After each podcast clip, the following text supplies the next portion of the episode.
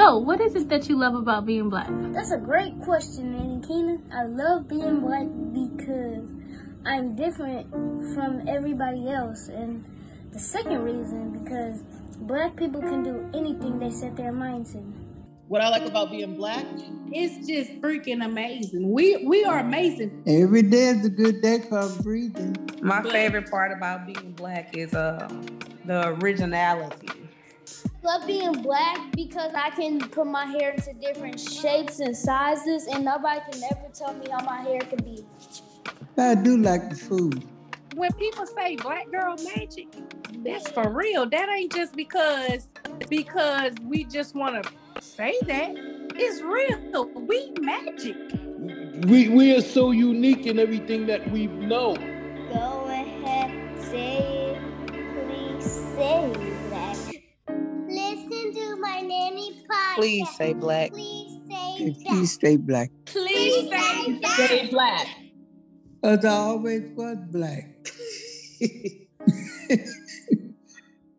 Welcome to the premiere season of the Please Say Black podcast. It's your host, Joquina Reed, and I am so excited about episode two of this season. It is featuring my friend Andre Henry, the author of the brand new book, All the White Friends I Couldn't Keep. And y'all, this conversation is so rich. It is so so, so deep and you're so good. It feels like the moment when you lock eyes with another Black person across the room, you all ask each other that question with your eye contact, which is, Are you seeing this? Are you getting this? Are you checking this? And Andre is really able to talk about his book in relationship to how it is a, a, a record of the experiences he has had as a Black man. This book is such a tremendous resource for all of us who are trying to learn how to build intimate relationships with other people in a world that is incredibly anti-black, incredibly racist and xenophobic. And so really we thought to we really get to take time to think about the ways in which violent systems impact our most loving and thoughtful relationships. So get into it. I look forward to seeing you on the other side of the episode.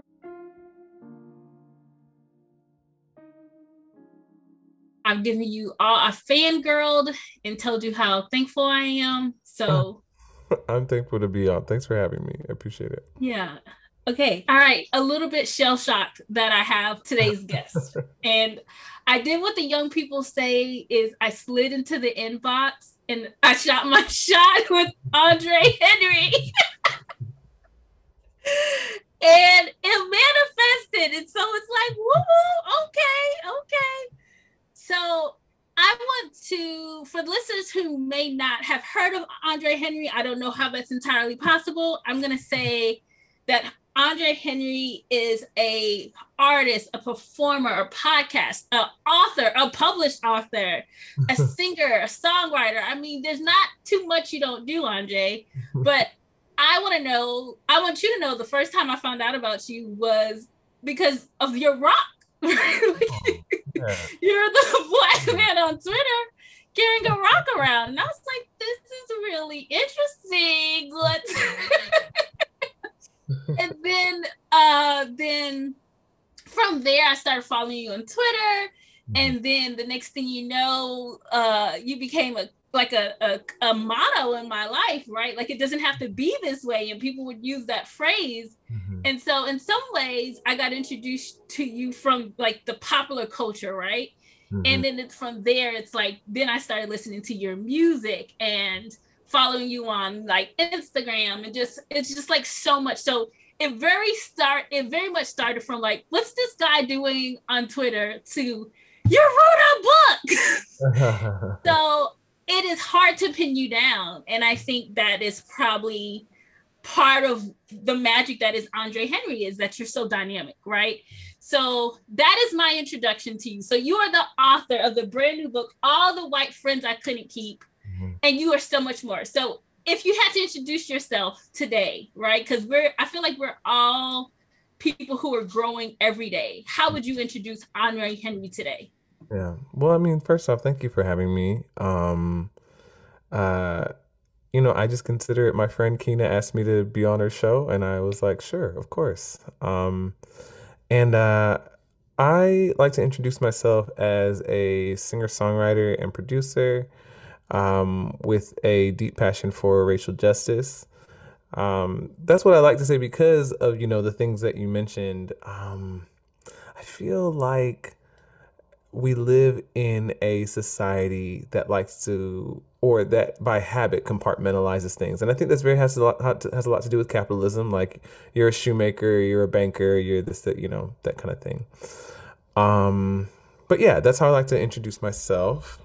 Um and yes i do write. Um i uh you know i have just published a book so i guess you can call me an author now because it's published.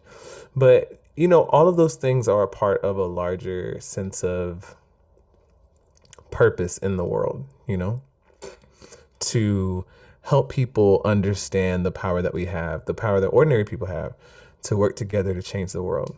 Yeah. You know, let's go ahead and file that under humble brag. You did it so well.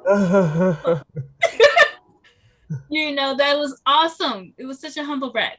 So here's the thing one of the things that I really there's a lots of things that I appreciate about your work, brother. And part of it is because and I and I don't want to sound like I'm being shady to anyone, mm-hmm. but the authenticity is there, right? The thing that I often see is you working out your highest ideals, right? You're working out you know the values that you put out and i think it's very easy to say that i believe in xyz but like to be about that life because to be about the life of seeking justice for yourself and others it's messy and it's ugly and it's complicated and it's triggering and it's traumatic mm-hmm. and i think that sometimes people make it seem really sexy right? But there are days where you like look i know like like it is not a game right? Like it is not a game. And so i really appreciate the transparency you bring to everything that you're a part of. Okay y'all. Y'all know what's coming up next. Get ready for the blackest moment segment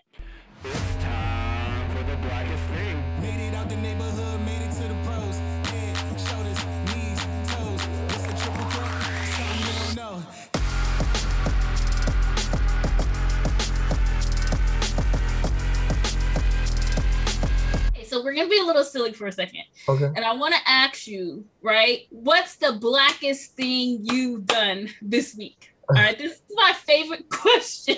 it's my favorite favorite question. The blackest thing you've done. I know, and you know, I, I knew you were gonna ask me this, and I've been thinking about it. I felt like my answer is just like not very fun, you know, because I think the blackest thing I've done this week is actually I'm helping to plan like a like a series for Black History Month for an organization that I work with. Because I was really trying to think of like, you know, did I and try not to think of stereotypical things, you know what I mean? like what did I do?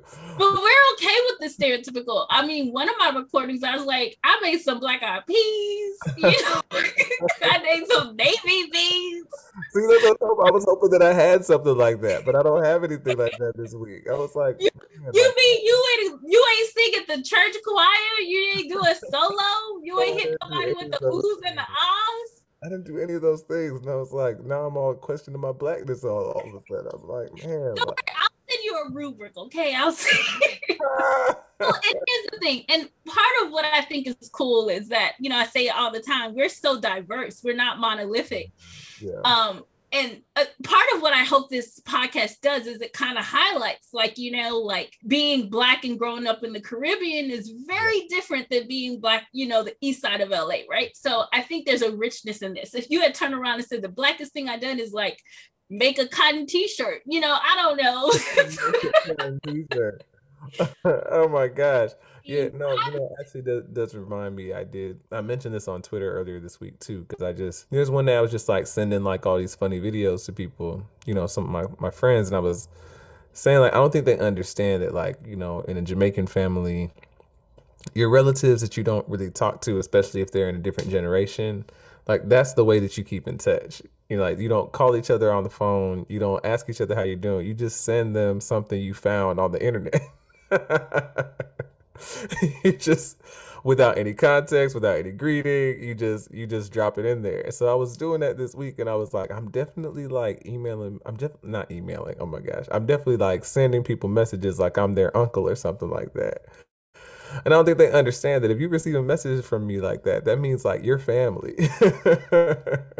so it's probably the most Jamaican thing I've done this week. well, that that counts. It counts.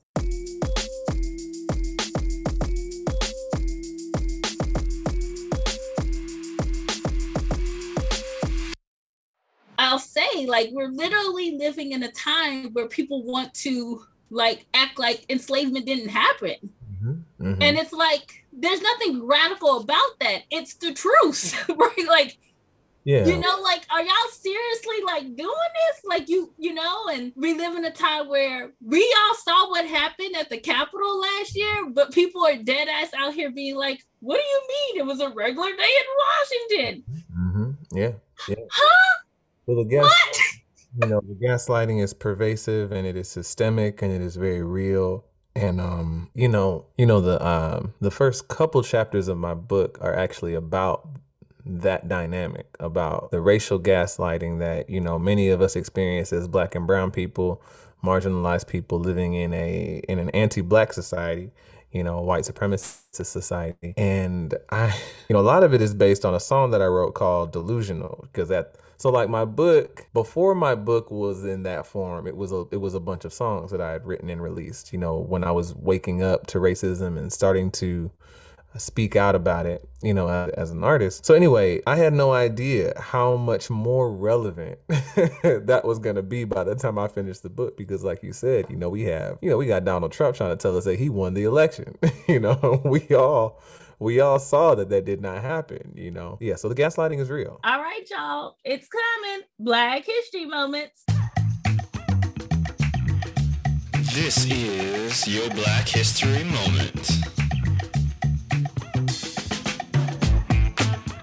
Black history is so powerful. It's a global phenomenon. And at the time of the recording, we are at the beginning of Black History uh month. Actually, that's another black thing I did this week is tell the whole internet like I ain't doing this shit with y'all. Like, like I'm out because I don't want to see all the shenanigans that are about to happen on Aretha Franklin's internet because y'all can't get right. So I think that's another thing that was super black and like y'all ain't good to do this with y'all. But with that being said, I like to think that every day we are making history. Mm-hmm. So, what Black history are you making today, recently, mm. in the near future?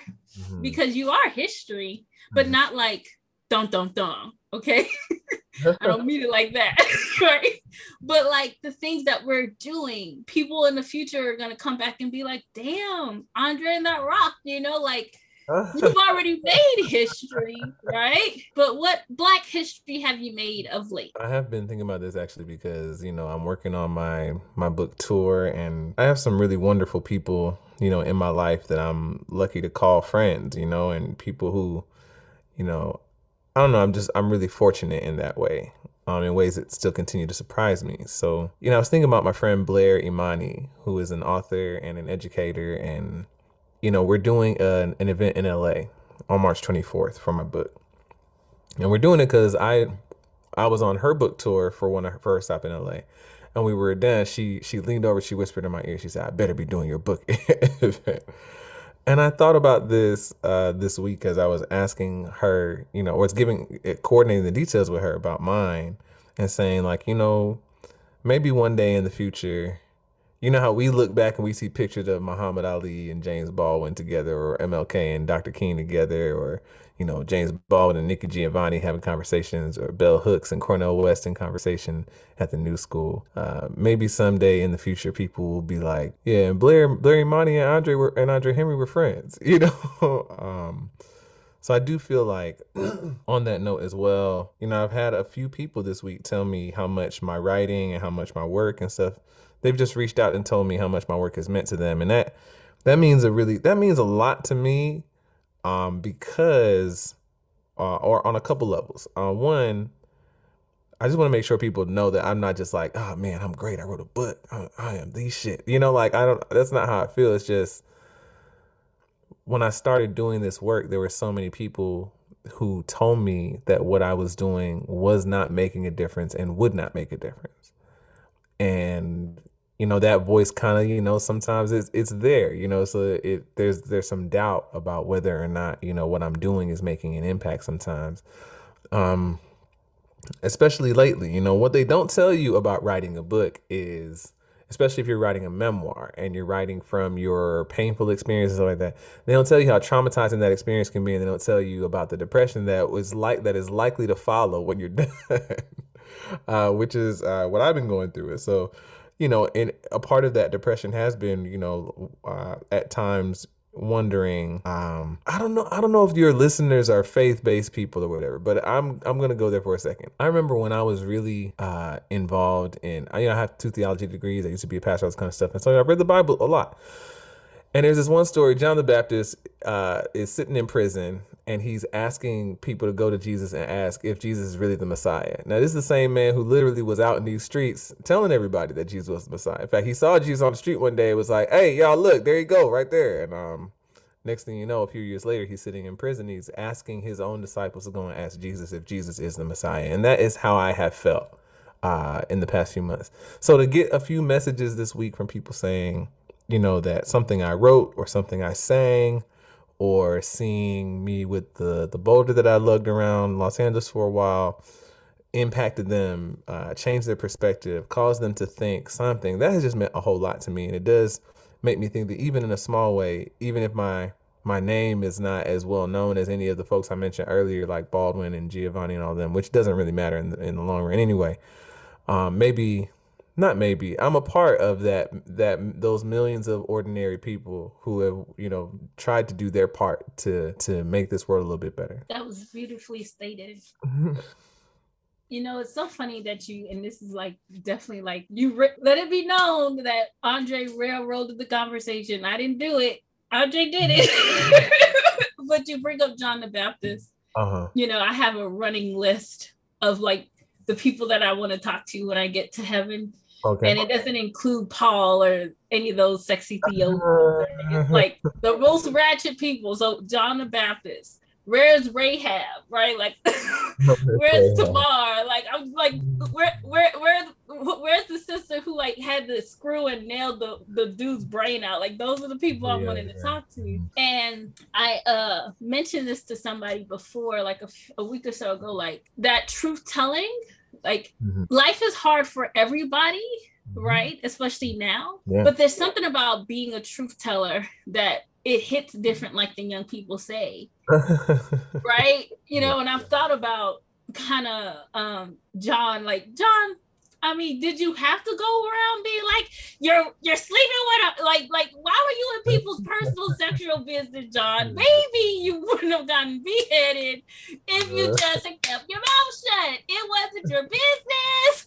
So mm. it's just funny, but also really kind of point to what is the burden of being able to, or not even, I don't, I want to backtrack a little, not so much as being able to, but the burden of clearly seeing the truth and then always making a choice to speak to that, right? And I don't think people realize how heavy that can be to be a truth teller especially in the world where so much is made to be a lie.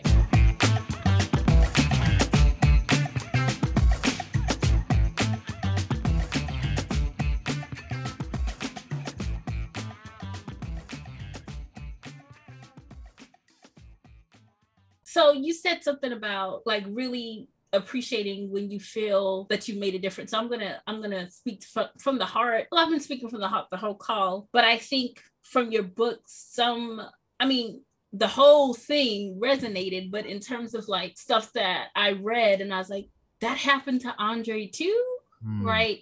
Mm-hmm. So I I I am a Bible I'm a Bible study kind of girl. Mm-hmm. And so when I got to college, it wasn't good enough that I was involved in one on campus ministry. I was involved in two. It was like mm-hmm. Wednesdays, Methodist, Tuesdays, BCM. I was just like, yes, right? Like that was how I codified so much of my identity. Yeah. right? And you talk about, I don't want to get into the dating part because that shit was just hilarious, but Oh, traumatizing with dating, right? But I want to talk a little bit because you share a story about a friend named Kevin Okay, yes. Uh-huh. Who could not condemn, Uh-huh. all right, slavery. Couldn't bring himself to do it. He just couldn't, right? He could not. And you gave him multiple chances. You were like, bro, like, for the sake of our friendship, right? you know, for the sake of the call, you know, shout out to Yeah, Anointed. That was a jam back in the day. Can you say that this you wasn't even asking him to be like a radical anti-racist. You were just like, dude, can you just say that slavery was wrong? And he was like, nah, bro, I can't, I can't do that. And Yeah. so being in those spaces, it just brought me back to that. And I mean, again, this is your book, so I cannot even imagine how the memory of that, because I read your words and I was like, it reminded me of being in those spaces where mm-hmm. these are people you love, you care about, who, you know, we have the same values, the same belief, we're reading the same book. How are y'all walking away? Like, from, like, how are you counting me? As a person, but also denying this very real experience I'm having. And so, you know, I guess the question I want to ask here is Mhm. Kevin was speaking about this benevolence, right? Or that's at least what he was hinting at, right? Yes. The Uh-huh. benevolent slave owner. And again, w- this is where we are literally right now, right? People like, well, it's gonna be bad self-esteem for white kids to hear about slave owner, you know, slaves, but also why are y'all mad? Because they were good. They fed the slaves, they housed the slaves. So let's start there, Andre. Like, how impactful has that mythology been to our community, right? So I want to be, really specific because Uh-huh. in those instances when we're having people like Kevin in Mhm. our lives, the good white people, we Mhm. feel like we have to be silent sometimes because at least they're my friends Oh or at least they're not hyper violent. Mhm. So, you know, that benevolence, I guess we could tie it in. So now I'm Yeah. asking you 60 different questions. Let me try this one more time. This we we have a way of categorizing certain white people as the good white people in our lives. Uh-huh. What impact has that been for us as a community of black folks? So let me put this in a little bit of a larger context. So even though Because I I just did a whole rumba. like I was in my feelings and I was thinking of actual things that I had experienced. So I kind of got lost a little bit. it's all good, and you know I. I'm trying not to name names. I'm glad that you know when you read that chapter that you recognized it as a familiar experience first off because even though the name of the book is all the white friends I couldn't keep the book is not actually addressing white people the book is uh, the book is addressing black people. Agree, a hundred percent. Yeah. primarily my you know those are the people i'm talking to primarily. And i'm thinking of primarily when i was writing. First off i thought of the andre that was that was going through all of that at the time. And i wanted to write a book that that andre would have loved to have gotten at that time so someone could tell him first off don't you waste your time arguing with these white people uh, Don't you be trying to meet up with Kevin for no. don't you be trying to meet up with Kevin and talk to him about racism over drinks and stuff like that. And also, like, change is actually possible. So I wanted, because to truth be told, and I talk about this, I'm not proud of it, but you know, and this is gonna get to your, this is gonna get to some of the stuff that you asked, is that the Andre back then, some of the stuff that even you named in your question that seems obvious, obvious to to us today was not obvious to him back then you know? Um even just talking about like categorizing good white people and bad white people and some are super violent and some are not i didn't really know that back then. I mean in a way i did because i grew up next to a klans member. Like uh, you know there was a klansman that lived next door to us who harassed our family when i was young. So in that way yes i did know that there were people who were overtly virulently anti-black and racist um, but i didn't even think about them in these terms right of kind of whiteness and whiteness as a way of being as a way of thinking as a as a type of mind control um that makes certain people dangerous. I didn't think about it that way. So, and this is what I, this is what I meant meant by this. I think this this will touch on some of the things that you were asking. The reason why I why I felt like I need to address that kind of Andre, and there are many black men in particular who I feel like are in that place where we're not necessarily very aware of the ways that we have been influenced by growing up in an anti-black world is for that very reason is that we grew up in the same world as white people. We get the same education as white people um, we are the uh, the in a white society they try to instill the same values that they instill into white people into black people and black and brown people. And so we need these kinds of wake-up calls right? Because when i was w- around kevin first off he never said nothing like that to me before. I mean, people who haven't read the book yet when you because i don't know when this when, when this will air i'll give you a very quick synopsis of what happened with kevin. Kevin was my best friend in seminary for a while. I mean, I don't want to gloss past this, but you know, we don't have a whole lot of time to, to get into it. But my my stepbrother Jarrell was an army veteran struggling with mental illness, and none of us knew. And Jarrell shot himself in the head one um, that fall. Um, I think it was November. Yeah, November 2014. Uh, Jarrell shot himself in the head, and um, you know, obviously I grew up with Jarrell and I I couldn't finish the semester. I couldn't finish the quarter. You know, I needed to go home and be with my family, be at the funeral. You know, I needed to grieve, you know, that loss.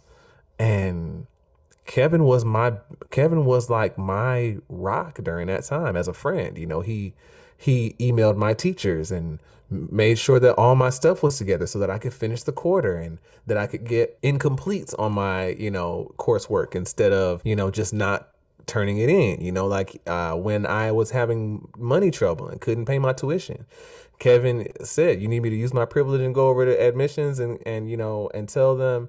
you know, to let you into class. So this is who this person had been for me, you know, and I could go down the list of other things that Kevin had done to be a good friend to me.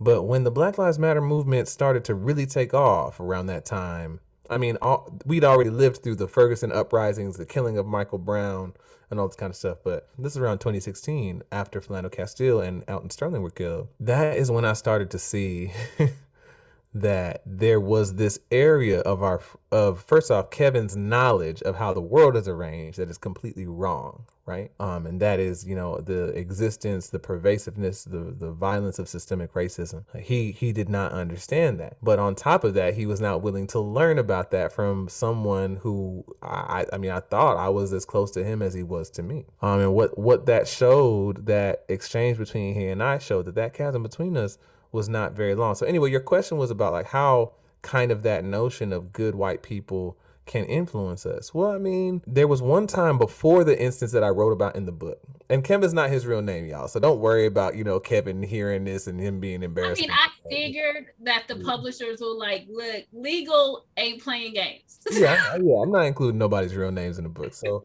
but there, I remember, I remember before the the one that I wrote about, there was one is, instance where I finally opened up, and I don't know if you understand. I don't know if you've had this kind of experience, but like I, as a black person, had already been trained, right, groomed, if you will, by this society to not talk openly with to not talk openly in mixed company about what it means to be black and not to even and in some cases not to even acknowledge it to myself right? Because you're trained to believe that there are certain things that are out of bounds for you to feel or believe right being in this society. But one day i just couldn't hold it any anymore. I think it was after sandra bland and charleston. It was like I think those were both 2015, right? And I was talking with Kevin and I just I just kind of like lost my composure you know and i was saying like how much of a burden it felt like just to be in a black body. And kevin just went silent. He didn't say anything. He just looked at me.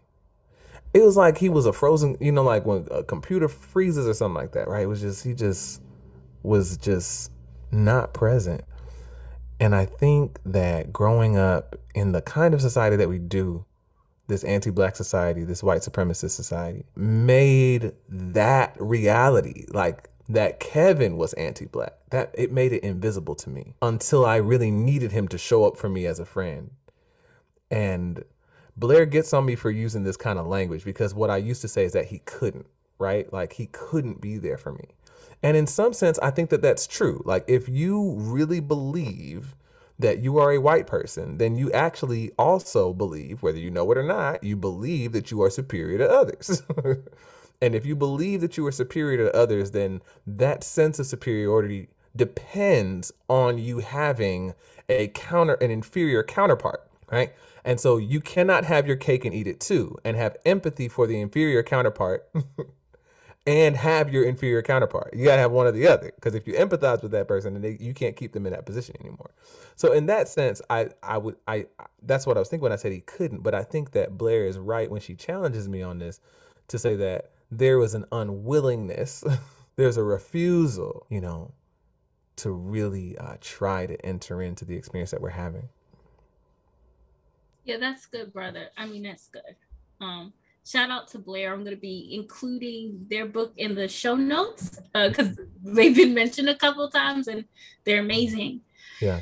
I think, you know, and I and I'm always trying to find the language to articulate this. You know, some days I do it well and some days I don't, right? Is whiteness as a construct gets created, right? And mm-hmm. this is what people don't realize. Like Right. Nobody was walking around white. Like that wasn't even a thing, right? Historically, right? People were, you know, German or Slav or whatever. No one was just right. walking around white until right. people decided that this construct needed to exist to empower people to do damage to Africans. Yes. Yes. Right. And so it becomes the ultimate political rhetorical strategy to mm-hmm. make everyone co-sign on the violence, right? And to that point, it feels a lot like people can't, it's so in the water, right? They talk about like the fish, you know what I'm saying, doesn't know it's wet. It's so mm-hmm. much in the water. The anti-blackness is so much in the water that that hierarchy is so much in the water that people don't know how to decipher it. But when we get on our own kind of journeys, you get what I'm saying, healing journeys, decolonial journey, you start to be like, oh shit, this is what this is. And I think largely it's because you get to see it in yourself, mm. right? And that's been what's true for me. Like, oh, I can I can recognize this to someone else because like I see this in me, right? Mm. And so I, I just want to lift up that no one who's listening to this on the call should feel bad for being like, they mm. got me, you know? right? Like how did I not know this? don't don't feel bad about that because yeah. the like you said, we all get exposed to the same. We're drinking the same shitty Flint water, mm-hmm, mm-hmm, mm-hmm. right? Yeah. Uh, now I, I kind of want to like take us a little bit to the funnier side of things, okay. Andre. Because I gotta tell you, you talking about dating. you know, wait, before you even do that, I just want to tell you how nervous I was to publish that chapter, the Black Love chapter. I was okay. so nervous about sharing. Why were you nervous, bro? Well, I mean, first off, it is probably the most it's probably the most personal chapter in the book, right? Like I mean, I tell you about stuff I experienced with my friends and my family, but like what it's been like, what it has, what dating, some a glimpse into what dating has been like for me, because that's not the totality, but that was one thing. The other thing, I just like, man, I'm gonna keep it real. Keep it a buck. I was about to say you gotta keep it a hundred. I was afraid also that like, you know, some people are very judgmental about you dating outside the race at all. Right. Now I grew up, you gotta understand, like I come from an immigrant family. I come from a Jamaican family. And in Jamaica, even though I wasn't born and raised in Jamaica, those are my parents. Those are the values that they instilled in me, right? Like I went to school and and I went to school with African American kids, but I came home to, you know, rice and peas and curry chicken and plantain and curry goat and all that something, right? So, um, and in and in their in, in that mentality in Jamaica, like they don't really think about race in that way because the country's like ninety percent black. you know, so like we don't really think about race and you have and in Jamaica you have people who look like they just arrived there from China who've been there who've been born and raised in Jamaica. They speak patois, you know what I'm saying? They you know, so it's just different the way they're thinking. So I was just I, there's a little bit of shame. I was like, man, people gonna judge me for dating outside the race to begin with. But you know, anyway. So sorry, sorry to interrupt you, but I just wanted to share. Like, it, I was, it was very vulnerable to me and very scary. I'm still anxious about it. Like, like man, you just you you let you let the the business you let the business be know. but listen, you gonna you gonna get some people delivered in that though, right? Yeah. I mean, like, there's a we don't have time to break all of the moving parts there down, right? yeah. The ways in which we have we again have internalized feelings about beauty standards and all that shit, right? Oh, but Yeah. outside of the vulnerability of that, right, there's the truth of like you use the term negrophilia, and I promise I have never seen that shit in my life. Was like, Well, I did I learned- like coin this? How did I miss this? I learned I learned the term negrophilia from reading the Afro pessimist literature that I re- mentioned in the in the chapter. Yeah. So, you know, we can pull back, zoom in, however you want to, because it's it's my laughter, but your real life. Right. well, I'm glad that you found it funny. You know, like I I I did. I ain't even gonna lie to you. I was just laughing. I was like, especially okay. So let me set this up. I'm setting it up for the author of the book, right? uh-huh. But y'all, Andre's dating this this person named Lisa. Lisa's like, come to my parents' house. They've done it. Oh, They've they've become anti-racist. They've been doing the work, yeah, yeah, yeah. but you're still having to have these side conversations. Yeah, see that was a that was a really um man, that was really difficult because, you know, Lisa was a really good friend to me, you know, and they were very supportive in some ways, you know. Um, but the microaggressions because I mean, I was still kind of I mean, that was when I was getting I, I write about I was getting very deep into the kind of the Afro pessimist literature and seeing their perspective on on race and all that kind of stuff. And a lot of it I well first up first off, there's a bunch of Afro pessimist literature that I can barely understand because it's so Oh academic. yeah, it's it's dense. It's Yeah, dense, it's and so I'll put dense. some stuff in the show notes too. But I'm about to say, like, walking around after I read Christina Sharpe, I can't have a conversation the Yeah. rest of the day. Yeah, it's so dense. So that's one thing. It's it's kind of exhausting to get into, but then the perspective can be so bleak, you know, um that it was not a good time to be dating a non-black person while reading Afro pessimism because I would look at her sometimes and just resent her. You like, is she planning my death? Like, she's like she want to feed on my corpse. right you know like that kind of stuff and so and so that i think also heightened the microaggressions it heightened my awareness of the microaggressions but also heightened the, the experience of them too because uh there, there were several i think there were maybe three instances that i might have mentioned in the book. Um but one of them i think the halloween one was is a good example. Like we were out on halloween we saw this white woman dressed as a stereo in the stereotypical you know native american costume. And i said facetiously to her i mean somewhat facetiously to her i'm gonna ask that woman if she's indigenous you know? Um and in hindsight right now i think that what i would have loved to have was a relationship with someone who understood why it would be problematic to be dressed that way on Halloween if you're not indig- I mean I don't think an indigenous person would do that on Halloween but why it's in why it's inappropriate for a white person to be dressed like that way on Halloween and for us to you know kind of snicker about it together because you know be like listen you Andre you know you're not about to go confront that person in the middle of this bar you know um but the playing of de- but the devil's advocate playing Well, and, and that's what I'm saying. I was just like, how much are you gonna have to do, right? Like, how many? And the thing is, like, building intimacy is hard, Mhm, mhm. and it's made that much harder when you're having to translate. And that's what it felt like. Some of those experiences were. and that was something I didn't I didn't realize that I would have to do. Like when I when I started getting into the work of actually speaking up about racism, um, our friend, our mutual friend Nandi told me, Andre, just watch out now because there's gonna be a bunch of white women after you. And I didn't know what they were Like talking after about. you, like the sexy kind of after you, Oh like, yeah, they're gonna be after. They're gonna be after you. like bomb chicka wow wow. yeah, they're gonna be looking for sexy time with you now. Oh yeah, because you could be the black guy. so I didn't know that, and it turned out that that was actually true. You know what what they said to me that you know it did bring a lot of attention from non-black women, from white women, and it wasn't like I just started going out and dating white women. Then you know it's just. But what I didn't realize was that if I continued on the path that I was on, that if I partnered with a non-black person, it would be very very likely that I would have to do that kind of educating experience those kinds of microaggressions. And even if the my partner and I, even if we had a great connection and I didn't have to do that stuff, they have a whole family of non-black people, you know. So there, you know, there's likely to be, you know, something there. So it's just something I I hadn't really considered. So uh, when that chapter that you're reading, there's a whole excerpt that didn't make it into the book. So I'm gonna tell you a little bit about it. Okay, wait, I need to make that sound. Bah, bah, bah! exclusive, hot shit, hot shit. Now I might release this as something else, you know, but that book, uh, sorry, that chapter initially started with with these words. I don't hate white people, but I did for 15 minutes in a church service.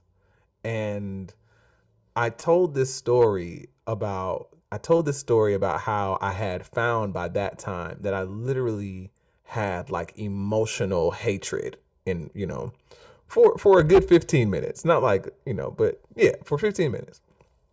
And I told that story so that hopefully that by the time you got to me talking about me dating, you know, a Chinese American woman, a uh I'm drawing a blank on a Middle Eastern, which I thought we don't say Middle Eastern anymore, but you know, uh, so I would say Swana, you know, um, and all that, so that you would understand how just frustrated I was in general. but that part didn't make it into the book. But anyway, that's where I was, you know, Yeah. with that, and I found that that relationship with Lisa in particular, like she found herself playing devil's advocate often, and it really had had me thinking, like, why do these people like want to like why do they want to do that what is this impulse inside of non-black people that makes them want to challenge everything that you say want to use your presence as some, some kind of shield and in some ways in some ways there's a, there's a tad there's a little bit there's like a dash a little sprinkle of well you should know i'm not racist because i'm with you Well, and and I mean, again, the, to unpack that, like the, the like your story made me think of a student I had once, uh-huh. athlete, star football player, all the cliche shit. Okay, right? Mhm. and they were in my office for office hours once and they said i don't even know how this came up. I honestly don't. And it, it made me go like what did i do wrong in this conversation? But he basically said all my white girls Mhm. i give them permission to say the n-word when they effing with me. Oh, again i don't know what i had done to make the student feel like we were that familiar but whatever. And i said well what happens when you stop seeing them right right but he didn't have an answer right And so I think what this book is going to do is create a lot of like put your tension will maybe remind people of the tension they have. And like what guardrails are created in interracial relationships, Mhm. right? You know, I talk about like the black card. And I mean, as a black woman, I'm going to say it feels like black men be handing it out more, but you know, we don't have the data. we don't, we we don't got the that. When you talked about your student that reminded me. that's exact i wrote about that exact dynamic in in the chapter where one Yeah. of the women that i talked about that i met on tinder kept saying Uh-huh. the n-word with me because her ex-black boyfriend told her Gave that her permission, right? and i was like we need to have a public service announcement black men stop doing that you know stop doing doing that I don't know if it's because the lights get off and then people get excited, but please, I you mean, know, I I hate to take it. I hate. I mean, I hate to take it here, but like you know, I don't really hold. I don't really hold many punches in the book, and it's not for people who have like, you know, Puritan sensibilities. Listen, like if you if you need to keep a veil over, you know, the world, then this ain't the book for you. But you know, there's a whole thing. Um, like you said, when people turn the lights off, what did they be doing? I mean, there's a whole thing of like race play. You know, where you know this is this is a taboo for some people. So somebody out there apparently, you know, somebody out there apparently does not like, you know, doesn't mind being demeaned racially in the bedroom. You know what I'm saying? Now, listen, that's your business. you know, uh, I'm not I'm not here to judge nobody, but people need to understand like consent is a thing. you know what I'm saying? talk about it, and we need to talk about it in the community, right? Like we need to start having those conversations about consent and boundaries. Yeah. Okay, so what pre? I feel like you've already hinted at this, so I don't want to ask this explicitly, but I do want to ask. Who's going to be who needs this book the most right now and why? Oh, that's a hard question, you know, because you know, in the introduction I write about this um I write about the I write about apocalypse, apocalyptic uh literature. Y'all, it's such a powerful metaphor. It's such a powerful metaphor. thank you. Like it um and essentially, you know, an apocalypse is written to reveal something about the world, right? Usually to pull the veil back on how oppressive power is working, right? But the most the most popular apocalypse that we know of is the book of Revelation in the Bible, right? And I just think it's super interesting that John wrote apocal- apocalypsos in Greek, you know, to basically interrupt uh, the the good standing that the empire had in the imagination of his own people who were marginalized and oppressed by that system right? That's why he wrote that that scroll. And um i wrote this book because i needed an apocalypse when i was submitting to the gaslighting and policing of white people in my life but i also know I know lots of black people that are doing that. Like I, I it's and it's some of that is like the black MAGA crowd for sure. But it's not just that. It's it's the ways in which our miseducation about our own society and our own struggle uh, causes us to either let uh, a lot of things kind of slide or convinces us that change is not possible or at at worst, you know, gets us to actively participate in our own subjection, right? And That part. yeah, and and I think that the people that I that I had in mind when I was writing um, were black men in particular, um, because it's not just black men that believe these things, but when I talk to black men, uh, in particular, black cis het men, um, we tend to have really bought into a lot of the. I mean, I, I mentioned this in the in the first part of the book that support for Trump went up around among black and Latino men in the 2020 election. you know, like after four years of that, black and Latino men were more, you know, supportive of Donald Trump than they had been before. Are those the people who need it the most right now? I think it's one of those audiences, right? At the same time, I think that this book is especially important for people who feel like they want to be a part of the solution, but they don't know enough about how nonviolent struggle works because nonviolent struggle is a very powerful weapon, uh, a, a very powerful tool to achieve that revolution of values that Dr. Martin Luther King talked about, you know. Um, and so what I see, and I wrote about this, I think in chapter eight, yeah, chapter eight, the revolution chapter, we saw a lot of people go out in the streets in 2020. And, you know, a lot of people went out and they had their signs and they were marching and, you know, they, they knew the chants and all that kind of stuff. You know, I was out there in the streets with y'all, you know, but a lot of people went home and first off, I'm not saying anything's wrong with going home. Listen, you we're people. We gotta rest. You know what I'm saying? We gotta do that kind of stuff. You know, but Dr. King says something in 1968 that I think if he were alive today, he probably would say now. Like if, if he had if he had been part of the Black Lives Matter movement. And he said that all these people joined the civil rights movement and were supportive of the civil rights movement uh, when it was about the bad behavior of overt Southern white racists. What they hated was the uh, the the virulence of white supremacist violence in the South. They hated the spectacle of violent anti-blackness, like uh, like Bull Connor sicking dogs and water hoses on children and students and and and other ordinary people out there. And but they weren't ready for genuine or they weren't interested in pursuing genuine equality and um and and they weren't committed to the type of uh, revolutionary, consistent, sustained, nonviolent revolutionary action that it would have taken to take the civil rights movement from its inception to its goal. And I I wonder, I suspect that we are in a similar place two years after the murder of George Floyd on TV.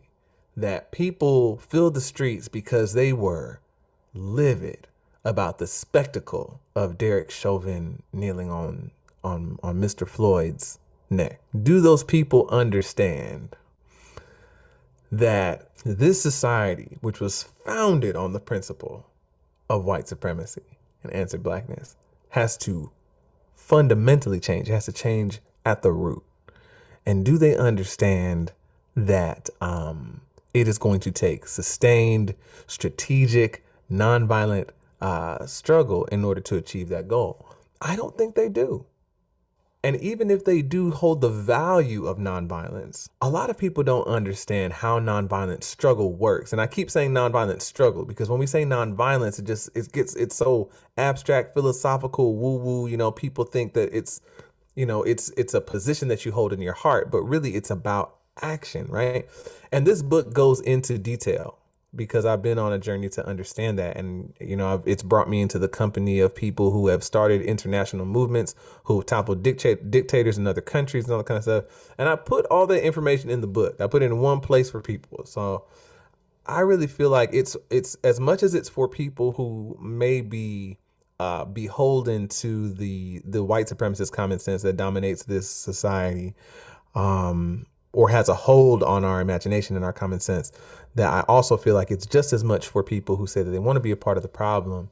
Uh, or, sorry, want to be a part of the solution. that, that, that they want to be part of the solution, but need some practical steps to actually make that a reality.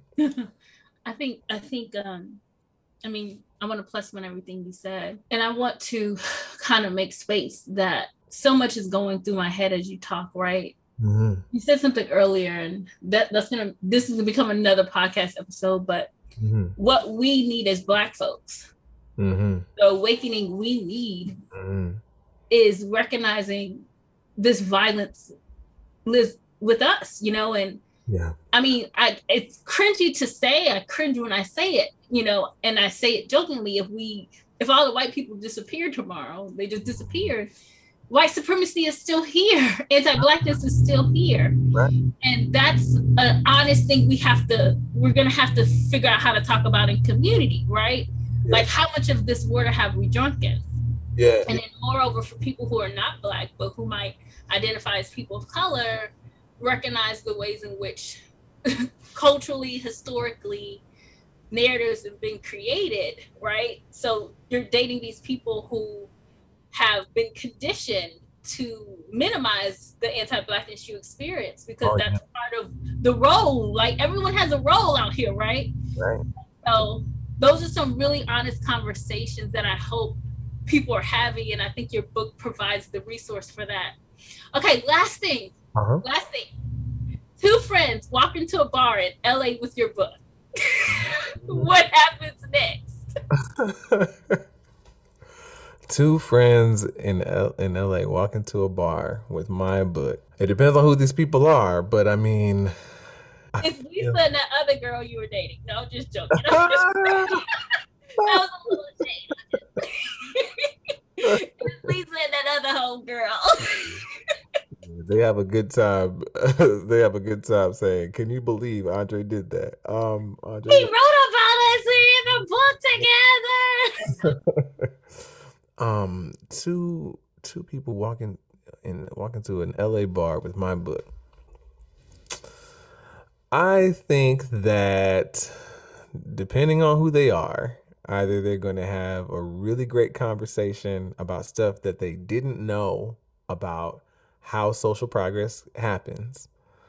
Um or they have a really great conversation about, you know, uh waking up from the common sense of of colonialism, white white supremacists, whatever you want to call it, you know, uh, white supremacy, anti-blackness,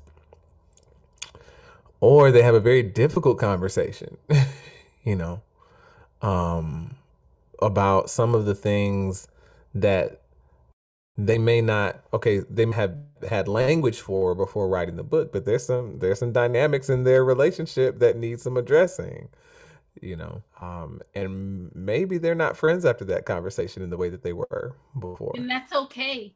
right? Yeah. And that's okay. Learning how to, you know, whether you realize it or not, you gave you're gonna give people some permission to dissolve things that they never thought they could dissolve. and they need to you know what i'm saying? Like that that's what i learned was oh man this was so this this these were painful things to live through that i wrote about you know? Because some of these people i really did cherish those relationships very very deeply. But at the end of the day uh, who was it? Was it Toni Morrison who said you have to walk from, walk away from the table where love's no longer being? No, it was Nina Simone, I think. Nina Simone. So you have to walk away from that table where love. It was somebody black woman. I'm pretty sure it was Nina Simone. Where if love, you have to walk away from that table where love's no longer being served, and um, you know, the thing that I feel like, and I, I, a part of me is a little bit concerned that the book is so multifaceted because like it would it would have been really easy or to to walk away with a thing if I just wrote a book that was just about nonviolent struggle, just examples of you know successful nonviolent struggles or whatever.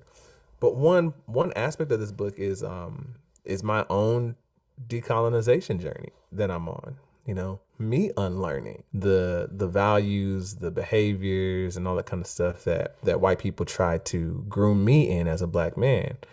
And with and with every relationship that is broken in the book in each chapter, I feel like I you see me gain more space for myself to become the person that That's that I- that I actually am.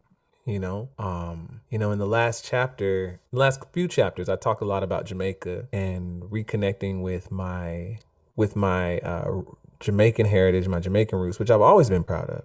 You know, but especially with my dad. My dad and I start speaking patois together. We ex- exclusively speak in patois together. You know, and I write about that in the book. And um, I write about how like my father is descended from the Maroons, you know, in Jamaica. And um for those who don't know, the Maroons were they were enslaved Africans who escaped from slavery and went and built their own communities in the mountains of Jamaica when the, when Jamaica was uh, ruled by the Spanish. The British came in, drove the Spanish out, and then the British tried to go up into the mountains and bring these uh, these uh, these African people who had uh, escaped back, and they lost. they could not bring these people out of the mountains. You said that so di- so so so prof- like diligently. You left out all the like what? they lost because they got their ass. Yeah, they did. Yeah, they they tried they tried to they tried to force they tried to use military force to get these Africans to escape from the from the plantations back onto the plantations and they lost. And um my father is descended from them and he's very very proud of this, right? And this is a history that I, I wouldn't have learned in school, right? Because America thinks it's the center of the world, and so they barely teach us Black American history. Why would they? Why would we hear about the Maroons in Jamaica? and they flipped the and they flipped the map to reinforce that shit. right, exactly. So, um, so this is something my, father talks about a lot. He's talked about it for years, as far back as I can remember. He always talks about it, and he says he, he said a lot of. Uh, there are a lot of things that I've talked to my father about, passions that I have, dreams that I have, all that kind of stuff, and he would say it's in your blood. And so, this is one of those things. So anyway, in the last chapter, I write about how like me learning that uh, even though white people tried to tell me that, uh, for instance, it's not okay for me to be angry or to show anger about systemic racism. Um, or they basically they tried to they, tried to keep me in so many different ways from fighting for uh, my own freedom, right? But that is in my blood, right? I come from people who refused to be enslaved again. you know, their DNA is in me, you know. And with each chapter, as I lose relationships with people who are trying to keep, uh, who are trying to keep me under control, I gain more space for my ancestors, right, who fought for their own freedom in Jamaica. I gain more space for that. And I, I talk about how there is a maroon warrior in me that wants to walk free in the world. Um, and so, yes, to your point, there will be people that we have to let go in order to really do the work for us to be free as a collective and even to live with more freedom as individuals in this world. and it's okay. And it is, it may be scary, it may be painful, but you know, you gain more space, or at least I did. I gained more space for myself. And I hope that people will experience that as well as they let as they let people who refuse to to grow with them, as they let them go. Look, I just I want you to I want you to call me, message me, email me when you get the first letter from someone who say, Andre, I left my husband after 16 years. I said it don't have to be this way. I'm tired. After be this way. You know, You're I'm- right. I'm just saying, and then you like, you can be like, Keena called it. Keena said this I'm not telling nobody to get divorced, but it wouldn't be the first time. Want to buy a copy for you and a white friend, but also maybe somebody you just swiped left on on Twitter. Huh? Like, buy a book for your pastor. Just buy the book, you know. And I'm excited. And this book, this is gonna actually premiere the week your book comes out. So oh, it's like, cool. wonderful. woo! So we we out here. Wonderful. Wonderful. Well, thanks for having me. I really appreciate it. Yes. Congratulations. Thank you. Okay, go live your best black life. You. you too. Talk to you later. Thanks for listening to the Please Say Black podcast, and I am so excited to be your host, Joquina Reed. I hope today's episode really connected to you in a deep way, and I want to encourage you to check out the episode notes. You can find out more information about me, how you can support our podcast, and of course, find out more information about our dope guests. Lastly, make sure you follow us over at Instagram at Please Say Black. I want to leave you with this blessing from our tremendous ancestor, Malcolm X, that says, I pray that God bless you in everything you do. I pray that you will grow intellectually so that you can understand the problems of the world and where you fit into it, into that world picture. And I pray that all the fear that has ever been in your heart will be taken out. So, stay black, stay black, and be blessed. Now, if you don't mind, I would like to get a little rest now. Catch y'all next time.